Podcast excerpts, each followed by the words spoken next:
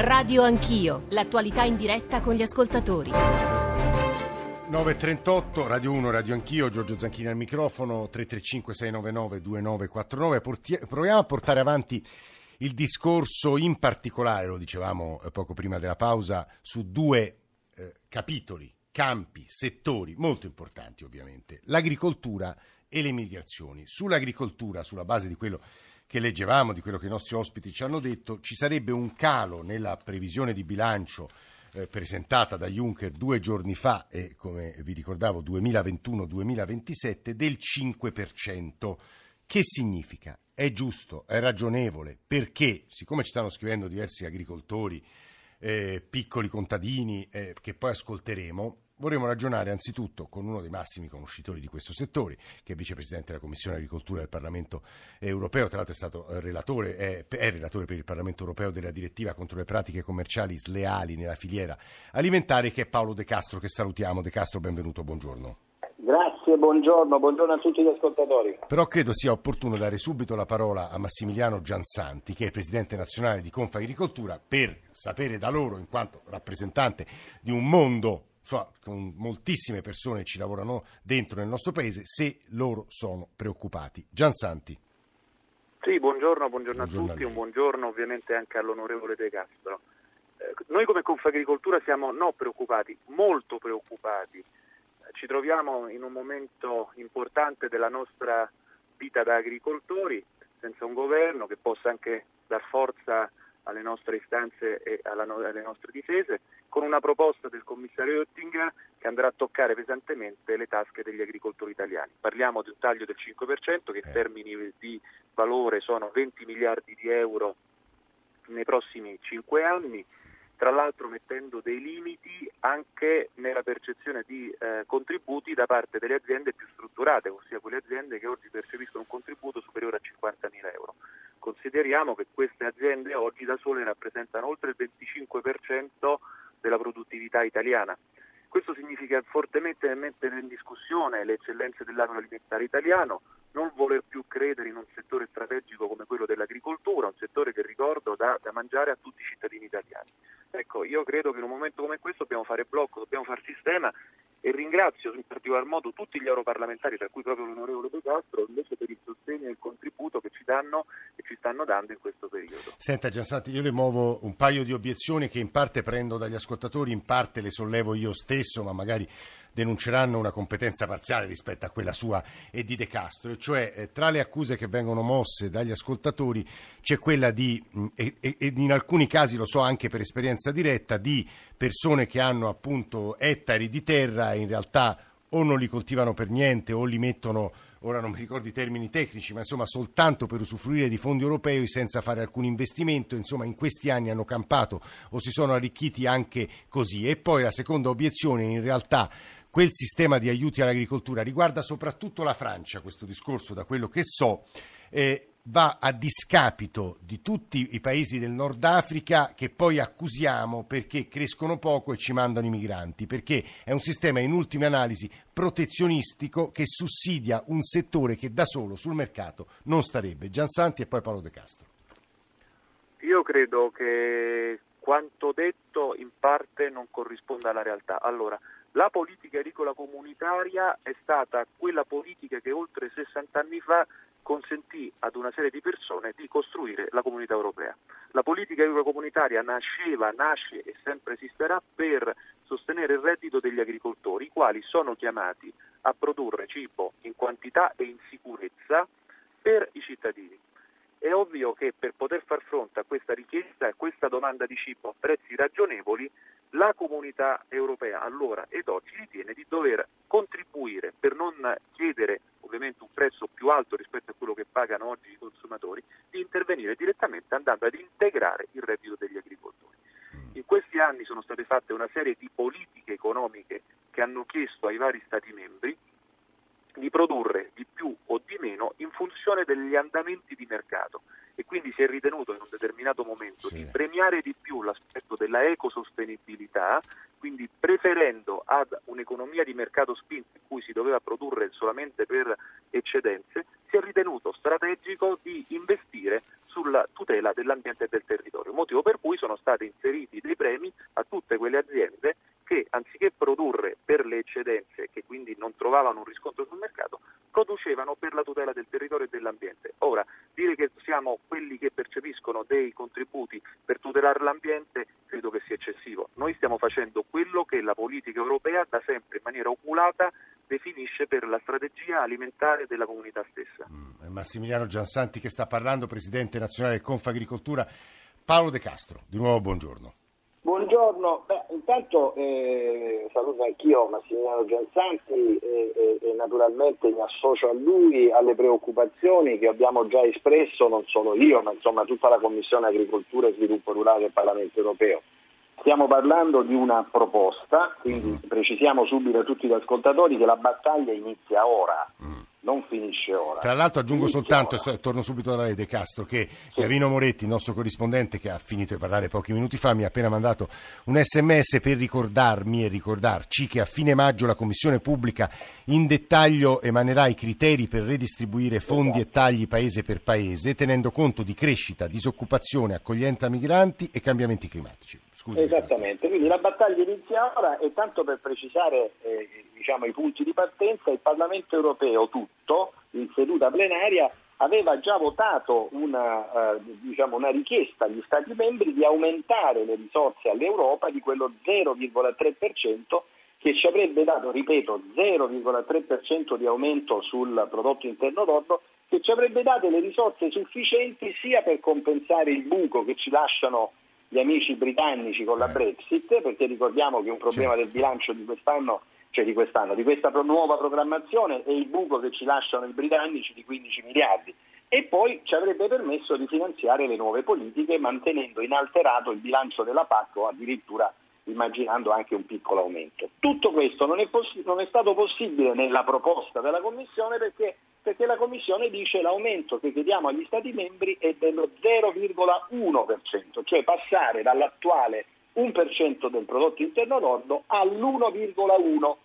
Se l'aumento è così modesto, è evidente che tra buco della Brexit e nuove politiche, tra cui politiche migratorie che l'Italia chiede a gran voce perché non possiamo sostenerli solo noi questi costi, è evidente che non sono sufficienti le risorse e si procede a tagli tagli che, come è stato ricordato, eh, vanno a intercettare le due politiche che oggi rivestono il peso maggiore sul bilancio europeo. PAC da una parte, politica agricola comune e politica di coesione. Ah, questi sono, sono diciamo, i cespiti, i capitoli eh, più ingenti, questo lo ricordi agli ascoltatori De Castro? Sì, 70%, ah. bilancio fatto 100, tutto sì. il bilancio dell'Unione Europea, tutto per sì. tutte le politiche 70% va tra politica agricola europea e politiche di coesione. Ma è razionale nel mondo contemporaneo? Non è razionale perché eh. noi chiediamo tante cose all'europa, però non diamo i soldi corrispondenti alle cose che chiediamo di fare. Questo è l'elemento ridicolo. Eh. Cioè, se noi pretendiamo giustamente e anche con soddisfazione che l'Europa faccia difesa comune, politiche migratorie, politiche strategiche, politiche energetiche, infrastrutturali, trasporti e poi non diamo i soldi, è evidente che l'unica politica che fa l'Europa, che è la politica agricola e, e il sostegno ai, alle regioni in ritardo di sviluppo con le politiche di coesione, è chiaro che eh, le, risorse vanno a prenderle dagli unici capitoli che, che, hanno, che hanno dotazioni finanziarie. Quindi c'è un errore di fondo, attacchiamo l'Europa critichiamo l'Europa ma non diamo le risorse all'Europa per fare le cose che invece poi noi chiediamo dall'altra parte. Quindi questa è l'incoerenza ed è anche, se vogliamo, l'arrabbiatura del Parlamento europeo che dice no, noi dobbiamo avere un'Europa più ambiziosa. Stiamo parlando dello 0,3% contro lo 0,1%, cioè, stiamo parlando veramente di briciole. Se pensate che il bilancio federale degli Stati Uniti a livello federale conta 23% del PIL americano eh. e l'Europa deve fare tutto con l'1%. Eh, no, Quindi, questo, questo, questo, è il punto. Eh, Poi è chiaro che se li dobbiamo andare a trovare alla PAC, questo 5% eh. che ripeto è sicuramente non accettabile eh. perché noi chiediamo più impegni agli agricoltori, più attenzione ai No, no, De Castro è molto chiaro quello che lei ci sta spiegando, diciamo. Questo, questo è l'elemento che fa acqua, diciamo, su cui poi dopo è ovvio che se uno guarda anche i conti italiani dobbiamo tenere conto per esempio che eh, eh, con la Brexit, con l'uscita del Regno Unito, l'Italia non pagherà più quel fastidiosissimo sconto britannico perché mm, mm, ce lo siamo no, dimenticato, no, ma la Thatcher nell'84 negoziò ottenere, esatto. un meccanismo per cui tutti gli anni l'Europa dà al Regno Unito il differenziale tra quello che paga e quello che prende. Castro no. ci ha fornito moltissimi elementi, ringraziamo, la ringraziamo molto il vicepresidente della Commissione Agricoltura del Parlamento Europeo, a Massimiliano Giansanti, se riesce a rispondere lapidariamente a una domanda che pone Matteo D'Alecce e che stavo per leggere, ma in realtà Matteo D'Alecce, D'Alecce l'efficientissima redazione l'ha messo subito in onda. Matteo, buongiorno. Salve, buongiorno. Lo dica lei. Allora sì, per quanto riguarda poi noi operatori salentini che da uh, generazioni viviamo di olivicoltura soprattutto, sentiamo ormai, partecipiamo a convegni sulla xylella e abbiamo capito che ormai il settore qui è morto. E quindi dispiace molto, poi le difficoltà e i requisiti eh, veramente improponibili che i PSR pongono a chi vuole presentare nuovi progetti che sono irraggiungibili per la struttura che è proprio il Salento, diversa da quella che è il Foggiano e eh, il, il Baese. Quindi vediamo queste difficoltà insomma, molto, molto frustrati e con una sensazione di scoramento. Eh, guardi, sentiamo che ci risponde Massimiliano Giansanti e poi apriamo il capitolo immigrazione del Presidente nazionale di Confagricoltura. Giansanti. Questo ultimo intervento deve far riflettere come la politica agricola sia una politica che incide sui territori, è una politica economica ma ha riflessi ovviamente anche su quelle che sono le gestioni dei territori. Un Salento senza olivicoltura è impensabile e inimmaginabile, è evidente che quando poi si parla di tagli e sono tagli generalizzati vanno a toccare tutti in maniera indistinta. Noi in questo momento abbiamo necessità invece di avere una PAC rafforzata, come diceva l'onorevole De Castro, anche sotto un punto di vista proprio di budget invariato per poter consentire a zone straordinarie come può essere la, la, il Salento di poter ripartire rispetto a questa drammatica situazione legata alla. Senza risorse europee tutto ciò sarà, se non difficile, credo impossibile. In sostanza sia Giansanti sia De Castro, che ringraziamo molto, ci hanno detto guardate che il problema è a monte perché le risorse europee in percentuale ai PIL dei singoli membri dell'Unione Europea sono troppo basse, quelle che vengono date a Bruxelles, e quindi ovviamente è una torta piccola, eh, la cui distribuzione all'interno della, della torta può magari cambiare, ma resta comunque troppo piccola. Quindi quando anche riducessimo, e contestano questo dato, i soldi alla PAC, cioè alla politica agricola eh, comune, il problema resta perché in generale i soldi sono troppo pochi. Vengono raddoppiati, lo dico introducendo la presenza di Giuseppe Sciortino eh, di Marek Lenert, vengono raddoppiati o quasi le risorse per i migranti, ma anche qui dobbiamo entrare nel merito e capire egoisticamente forse per noi italiani che cosa cambierebbe. Giuseppe Sciortino insegna sociologia generale all'Università di Trento, qui in mano un suo prezioso libro sull'immigrazione, si chiama Rebus Immigrazione. Professor Sciortino, buongiorno, Grazie. benvenuto. Buongiorno, io credo di essere d'accordo con Le Castro e con gli altri che hanno parlato sul fatto che le risorse comunitarie sono poche e che l'Europa soffre di un eccesso di aspettative per cui tutti noi ci aspettiamo che l'Europa faccia molto, però poi è il momento di pagare, paghiamo poco. Nel caso dei migranti è vero che la notizia, delle politiche migratorie in generale, è vero che la notizia è buona, nel senso che c'è un aumento dei fondi, o ci sarebbe un aumento ci sarebbe, Sì. Però non dobbiamo dimenticare due cose. La prima è che è un aumento rispetto a una quota estremamente limitata, soprattutto estremamente limitata rispetto alle aspettative che gli Stati membri hanno sul coordinamento europeo in questo campo. Quindi c'è un aumento, però dubito che sia sufficiente ad affrontare una tendenza negli ultimi anni, soprattutto per l'Italia, particolarmente problematica. Sì, perché io qui ho, ho, ho scusi, aggiungo soltanto a beneficio del, degli ascoltatori che ho qui di fronte la proposta di ripartizione del bilancio comunitario, totale 1279 miliardi, ovviamente per 5 anni, è l'1,11% del reddito nazionale lordo, De Castro citava il dato americano 23%, per immigrazione e gestione delle, delle frontiere ci sono 34,9 miliardi. Ricordiamoci che per l'agricoltura ce ne sono quasi 400. Scusi, professore. Eh. Beh, certo, l'agricoltura forse è il settore più strategico, quindi, però sì. dobbiamo tenere presente una cosa: il motivo per cui sono pochi questi soldi sui confini, eccetera, è anche che buona parte di questi costi ricade sui paesi che hanno frontiere nazionali e ricade soprattutto su paesi che hanno frontiere esterne dell'Unione, come l'Italia, la Grecia, la Polonia, l'Ungheria, eccetera. E qui c'è un elemento di ingiustizia strutturale, nel senso che le frontiere sono le frontiere comunitarie, coprono gli interessi di tutti i paesi, ma vengono sostanzialmente pagate solo dai paesi che hanno quelle frontiere, mentre i paesi diciamo core, quelli che non hanno più frontiere esterne, in buona parte godono di un pasto gratis o quasi. E questo è il problema diciamo, delle regole di Schengen, Dublino, eccetera, che abbiamo già criticato tante volte. Eh. Però credo sia importante sottolineare anche un'altra cosa. In campo di controllo migratorio il problema non sono così tanto i soldi. Eh quanto all'assenza di un coordinamento europeo molto più forte sulla politica estera comune.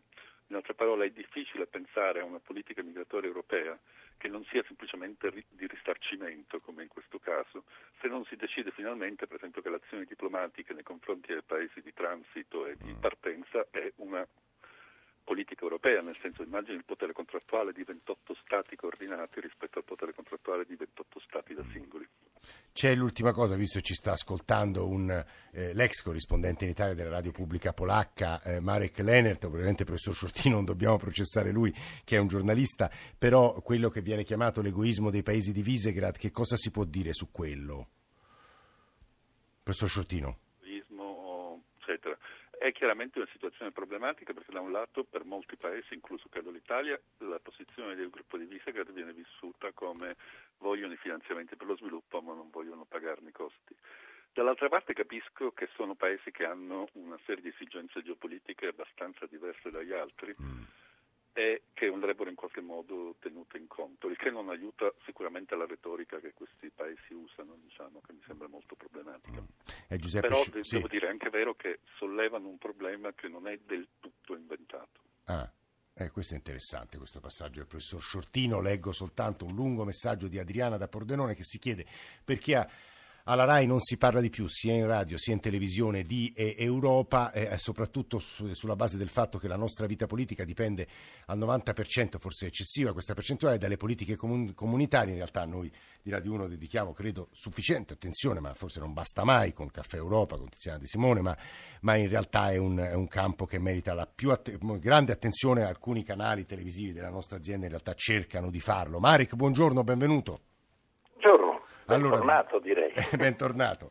Ciao Marek, buongiorno. Due temi. Hai ascoltato anche le obiezioni che vengono mosse dai nostri ascoltatori, in parte attenuate dalle parole del professor Sciortino. Vorrei una tua riflessione, non tanto come, come, rappresentante della Polonia, perché tu sei un giornalista, quindi non è che semplicemente ti limiti a descrivere, però per riassumere Cerco le posizioni... Esatto, neutrale esatto. e comincio per essere proprio neutrale dal elogio di Matteo Renzi, che devo dire aveva visto giusto, perché quando si parlava di ricollocamento dei profughi e tutti i paesi hanno preso impegno di ospitare eh, centinaia, migliaia di quelli che erano in eh, Grecia e in Italia. Soprattutto, ma non solo, eh, la Polonia e l'Ungheria subito hanno risposto. Picche, hanno detto di no e dopo eh, con un'insana soddisfazione dopo ogni attentato a Parigi e a Bruxelles dicevano ecco abbiamo, non abbiamo mica torto perché i profughi accettare immigrazione significa portarsi il terrorismo in casa. Renzi poi ha ingaggiato un duello quasi personale con Viktor Orban, primo ministro dell'Ungheria. Intanto la Polonia, eh, la coalizione che governa, anzi il partito Giustizia e Legge, eh, ha eh, varato varie leggi riguardanti la giustizia proprio in Polonia.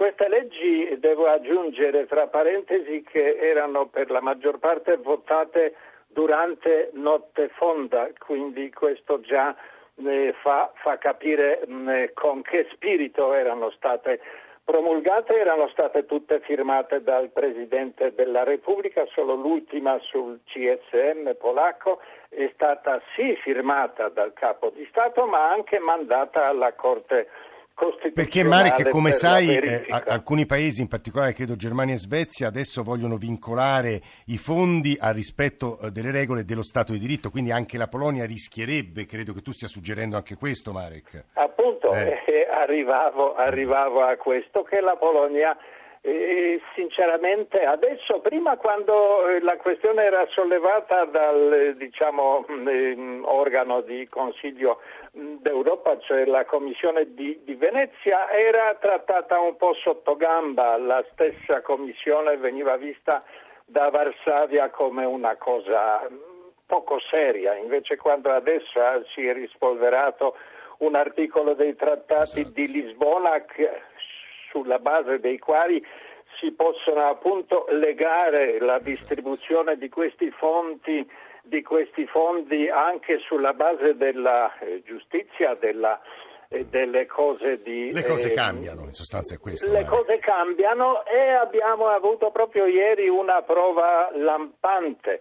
Eh, quelli che deridevano prima eh, richiamandosi alla sovranità del singolo paese, parlando della rivoluzione sul sistema giudiziario polacco sì. nell'interesse della Polonia ovviamente certo. e dei polacchi. Ieri il nostro ministro eh, di affari esteri Jacek Czaputowicz è volato a Bruxelles per parlare col vicepresidente eh, no, que- della Commissione. Eh, quello che ci sta dicendo Marek è molto significativo, poi eh, mi dispiace interrompere te, interrompere Giuseppe Sciortino eh, perché sono temi veramente importanti, ma come ci ha spiegato bene Gavino Moretti occuperanno la nostra attenzione e a maggio ci sono altre decisioni importanti, quindi torneremo a coinvolgervi. Grazie Marek Lenert, grazie Giuseppe Sciortino, sentite la nostra sigla di chiusura in console, Giampiero Cacciato, Fernando Conti, Claudio Magnaterra, Paolo Ranaldi alla Radiovisione trasmissione e poi la redazione di Radio Anch'io che ogni mattina costruisce questa trasmissione, Nicola Amadori, Alessandro Forlani, Francesco Graziani, Alberto Agnello, Ada Marra, Maria Grazia Santo,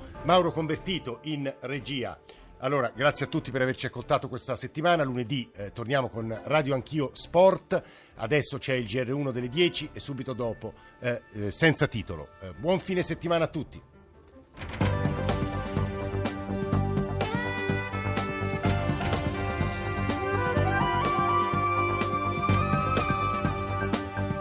Rai Radio 1.